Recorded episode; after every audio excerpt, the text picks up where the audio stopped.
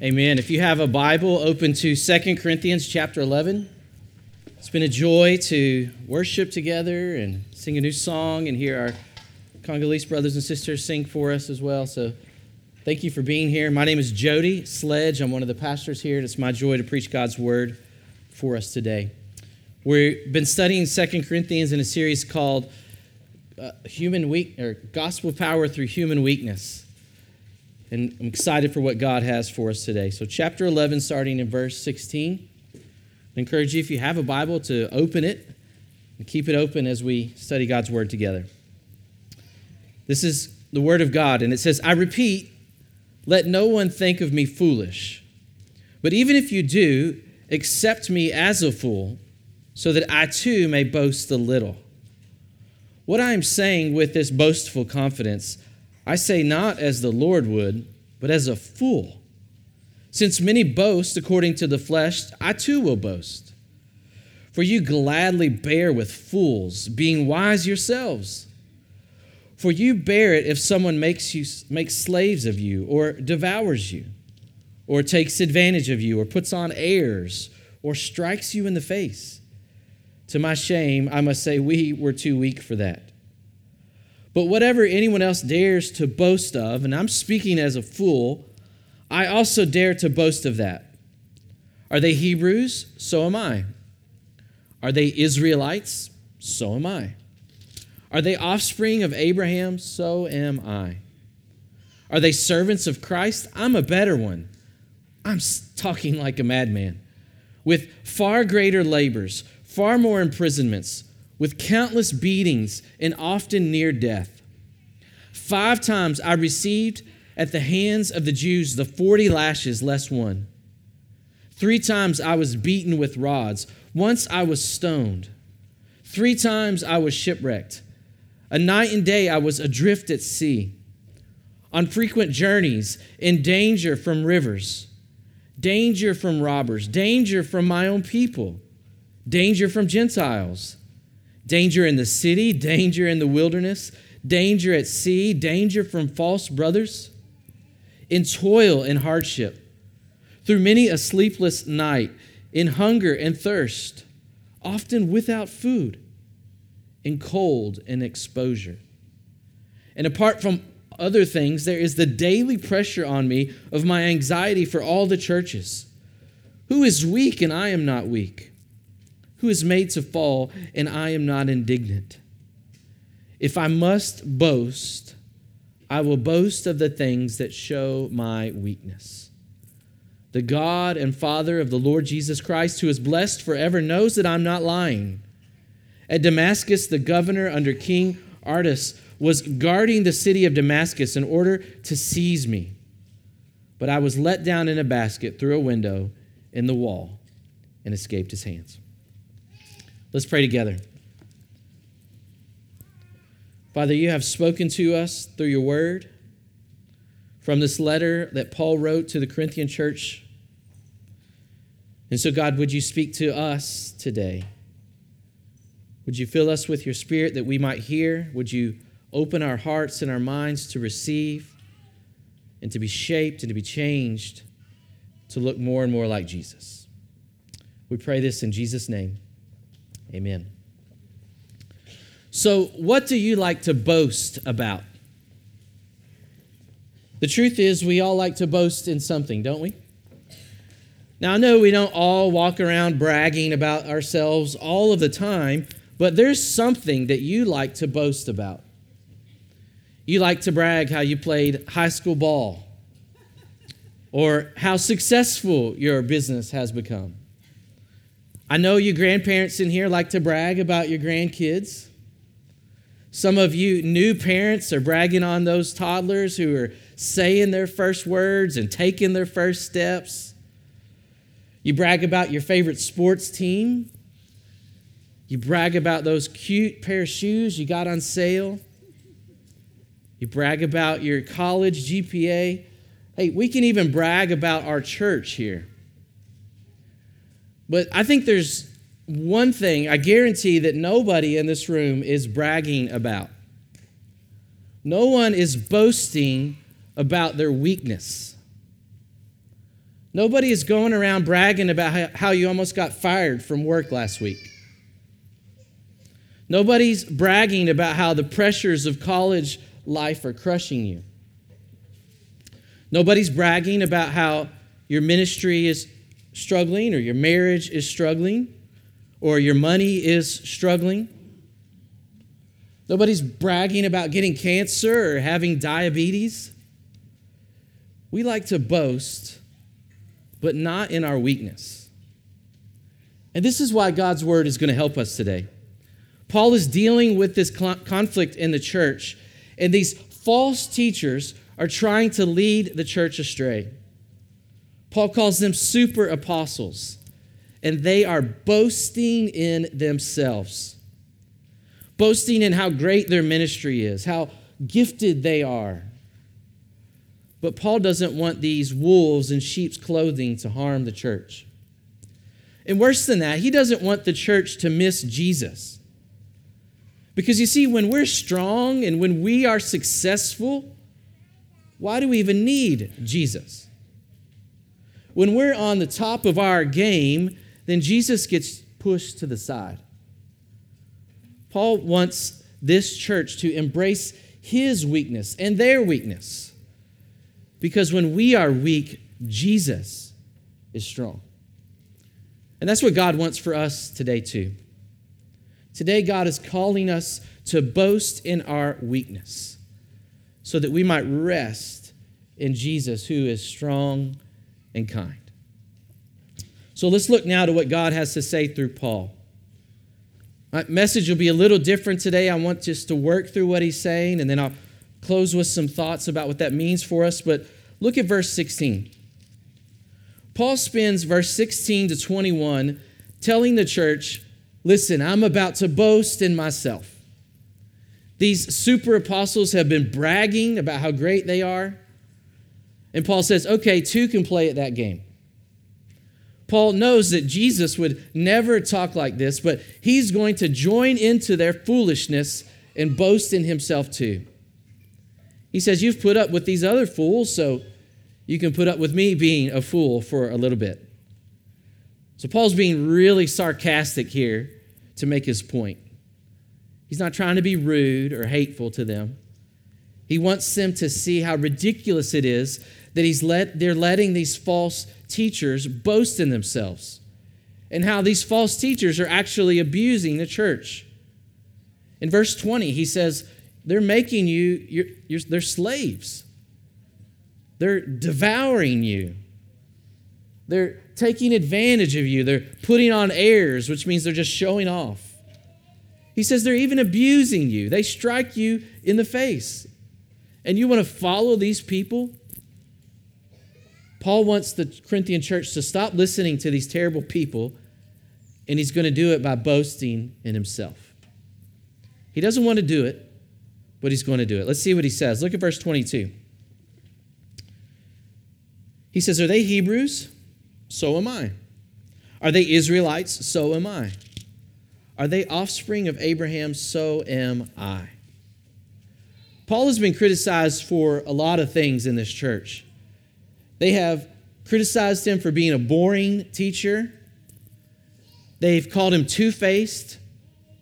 They've called him a coward. He's been accused of having selfish motives. And it looks like here they're criticizing him for being a bad Jew. But Paul says, hey, look, I'm as Jewish as it gets. But there's more to being a good Christian than just having a Jewish heritage. So Paul moves on, and look what he says Are they servants of Christ? I'm a better one with far greater labors. You see, Paul is, is not pulling punches here. He knows that he has served Jesus more fully and more faithfully than these super apostles put together. He has worked harder for the kingdom of Christ than all of them. But notice he can't even do it. He can't even brag in himself. He says, I'm talking like a madman. He can't even boast in himself and his accomplishments. He says, Listen, I'm being a crazy person here, but you're making me do this. Paul would never boast in himself like this, but he's doing it to prove his point. But notice how his boasting takes a turn. He's, he's being a little sneaky here. He starts by boasting in his heritage, but then he starts to boast in his hardships. He starts by boasting in his success, but then he turns to boast in his suffering. And Paul is about to list about 20 hardships that he has experienced for the sake of Christ. This is the third time in this letter he's like had this long list of all of his suffering for the sake of Jesus. Listen, it's almost like Paul really wants us to believe that God can work through our weakness. Follow along with me as I read this long list of what Paul says about his sufferings for Christ. He says, I've experienced far more imprisonments with countless beatings and often near death. Five times I received at the hand of the Jews the 40 lashes less one. Three times I was beaten with rods. Once I was stoned. Three times I was shipwrecked. A night and day I was adrift at sea. Listen, I can't think of anything more scary than just floating out in the middle of the ocean for a whole 24 hour period, but there he is.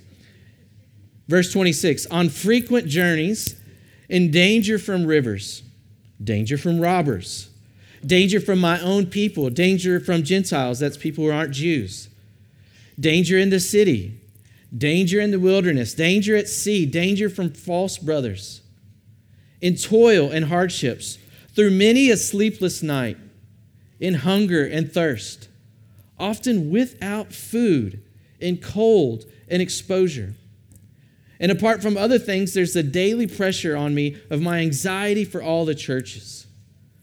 And Paul's admitting his weakness. Who is weak and, and I am not weak? Who is made to fall and I am not indignant? You see, Paul here is not ashamed of all of these weaknesses in his life. He is boasting in his suffering, boasting in his hardships. And if that wasn't enough, Paul gives us one last really embarrassing story at the end of our passage. Look at verse 32. At Damascus, the governor under King Aretas was guarding the city of Damascus in order to seize me, but I was let down in a basket through a window in the wall and escaped his hand.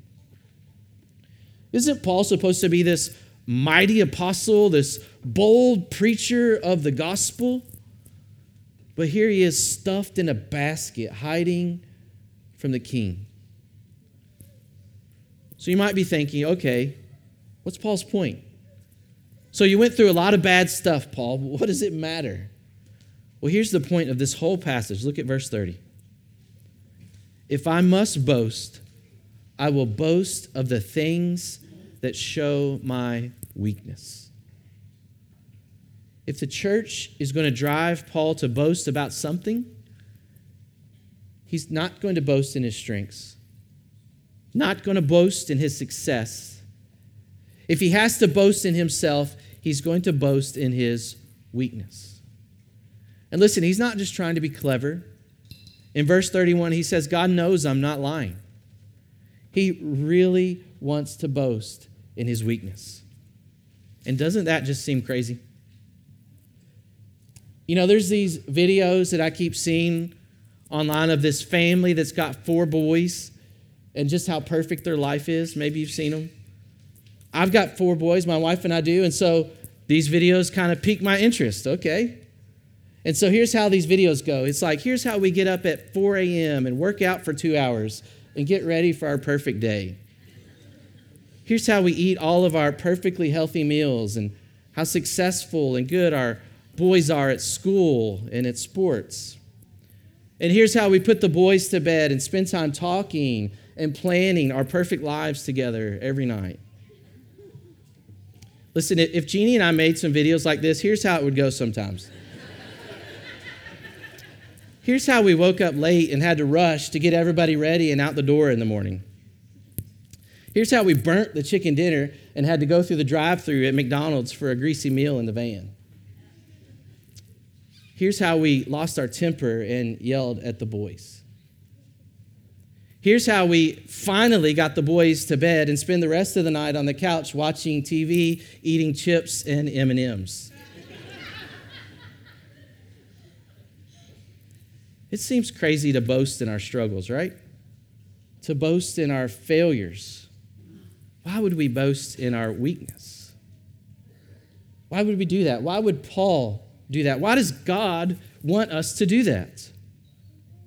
Well, later in chapter 12, if you have a Bible, look down at verse 9.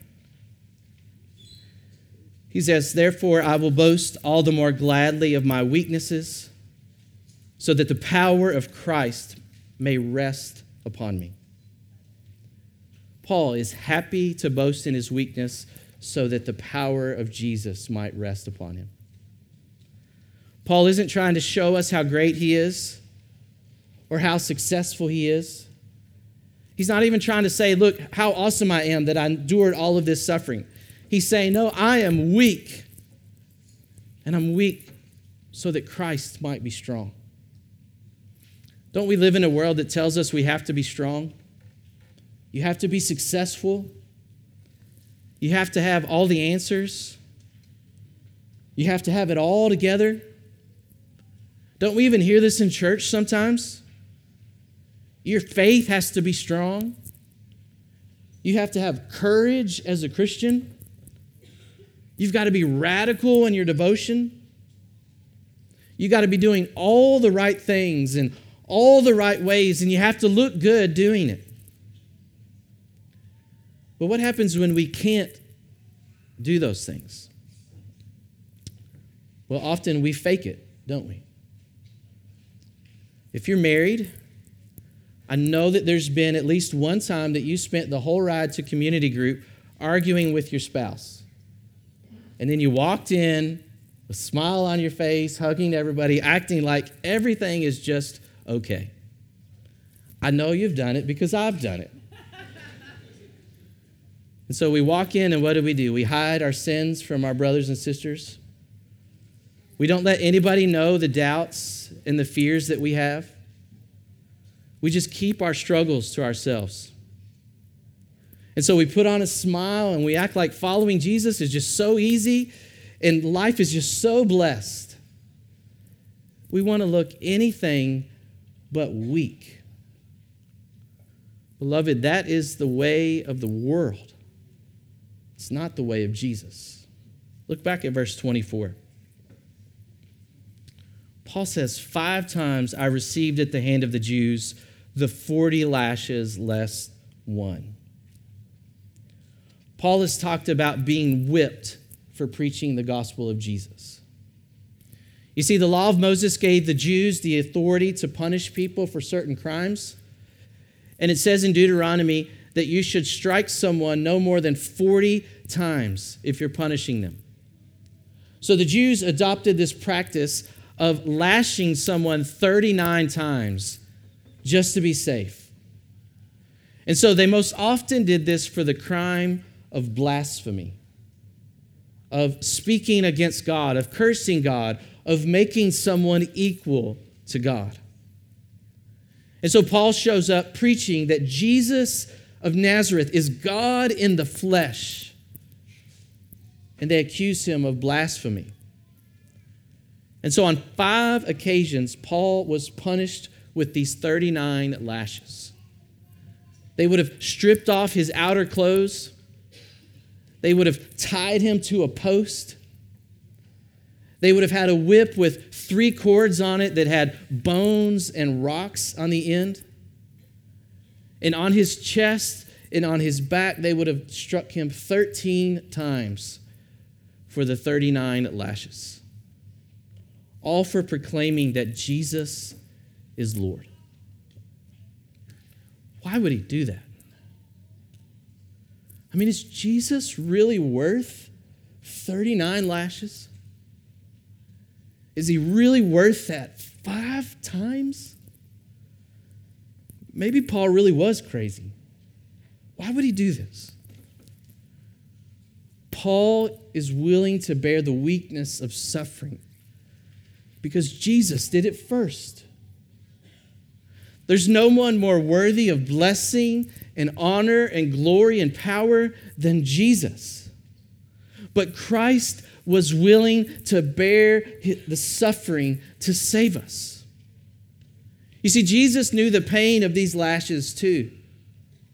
Just moments after he was condemned to death, Jesus was taken by the Roman soldiers. They stripped him of his outer clothes.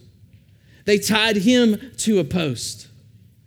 And they whipped his chest and his back, and the flesh was torn from his body.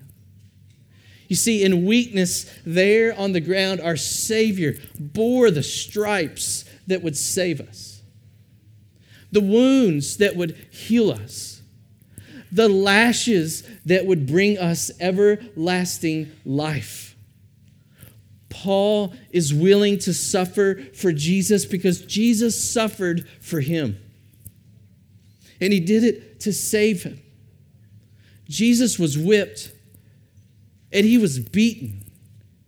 He was pierced and he was crucified. And he did it to save us from our sins. The cross that we wear around our neck and have tattooed on our arms is not a symbol of strength or success. It's a symbol of suffering and surrender. It's a reminder that our Lord Jesus laid down his life in weakness so that we might know the power of his love. And so, if Jesus can be weak, then Paul can be weak. And we can be weak. And we can even boast in our weakness. Now, I'm not saying we should just sin all the time. I'm not saying we should be okay with disobedience in our life. I'm not saying we should try to be bad parents or be lazy at work. I'm not saying that. But the call to follow Jesus is a call to weakness, to carry a cross, to deny yourself and to come to Him and to die. But why would we want to do that? Because Jesus did it for us first. The Christian life is not about victory and triumph and success, it's about surrendering to Jesus. It's not about success, it's about suffering for the sake of Jesus. It's not about winning, it's about embracing our weakness. It's about even boasting in our weakness so that the power of Jesus might rest upon us. Maybe you're here and you don't know the power of Jesus' love today. Maybe in your pride you think you're good enough or that God surely loves you enough or you've done enough in your life to please Him. I was there before I became a Christian. But, friend, you're not good enough. You cannot pay for all the ways that you have rebelled against God. You're not strong enough to save yourself. You need a Savior. You need Jesus. And if you would repent and believe in Jesus today, you can be saved. He lived the life that you should have lived. He died the death that you deserve, and He rose again to prove the power of His love for us. And so, friend, if you would surrender to Jesus today, He is strong and kind, and He will save everyone who comes to Him. Listen, Jesus will only receive those who come to Him weak. And everyone who comes to him like that, Jesus will save. So, why not do that today? Why not come to Christ today for the first time and be saved? You see, that's why we embrace our weakness. That's why we boast in our weakness. Now, I want us to use the rest of our time to think through four ways that we can boast in our weakness. I mean, what does that even mean? We're boasting in our weakness. What should that look like in our lives? Here's a few thoughts. Number one, give up on winning. If your greatest goal in life is winning, it's going to be hard for you to boast in your weakness. Now, not all winning is bad. I like winning when I play games with our family. I like when my boys win their basketball games. I like watching the Braves win a baseball game. But what I'm talking about is winning in life. When we want to win every argument with our spouse, when we want to win every struggle with our kids, when we want to win every disagreement in the church, or when we want to win everyone's approval of us, when winning is the goal, there's no room for weakness. But listen, Paul doesn't care about winning. He's not like, oh man, these super apostles are taking my turf and they're winning right now, but I got to beat them somehow. He doesn't care about that. He cares about this church's love for Jesus. We saw that last week at the beginning of chapter 11. You see, it's not about being right or getting our way. It's not about being the best or the most successful in life. It's not even about us, it's all about Jesus. And so, if we want to know the power of Jesus, we must boast in our weakness. And to do that, we must give up on winning. Number two, another way stop comparing. Stop comparing. Nothing will make you hide your weakness more than comparing yourself to other people. It can be so easy to look at people and to see the ways that they are great and all the ways that we are not. But listen, we don't always see people at their worst. Not many people walk up to you and introduce themselves to you and list all of their failures in life or tell you all of their most deepest, darkest secrets. And really, to be honest, it doesn't even matter because you are not them. Don't compare yourself to others because God didn't make you them. God made you you. So don't be insecure about the way that you look. God made you and He loves you. Don't be ashamed of your failures in life. Jesus forgives you and he can restore you. Don't be jealous of what other people have. You have everything you need in Jesus. Paul cares nothing about comparing himself to these super apostles, he cares about Jesus and the church. Paul is content with his weakness because he is content in Jesus. And so, if we want to know the power of Jesus, we must boast in our weakness. And to do that, we must stop comparing. Stop comparing. Number three, embrace suffering. You know, there's some people in this church saying that Paul suffers too much. He is an apostle of Jesus Christ. The man is just in trouble too much, suffers too much. The brother is shipwrecked all the time. What is going on with this guy? I mean, just look at this list.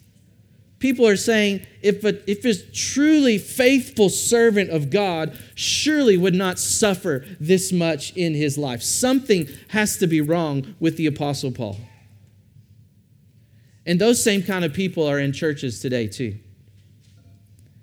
They say this wouldn't have happened if you really loved God.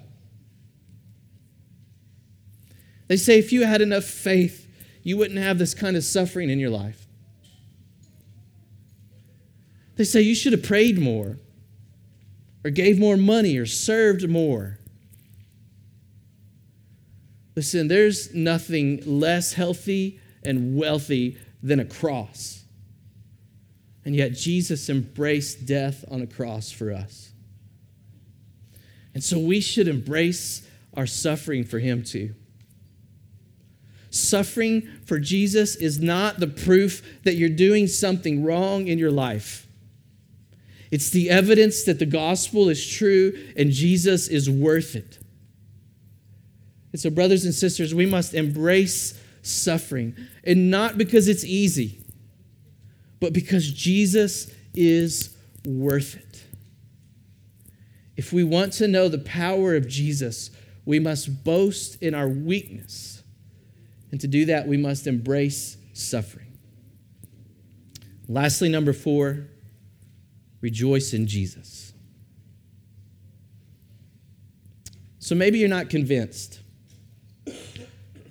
Maybe you're thinking, am I really supposed to boast in my weakness? Yeah, I just don't see it.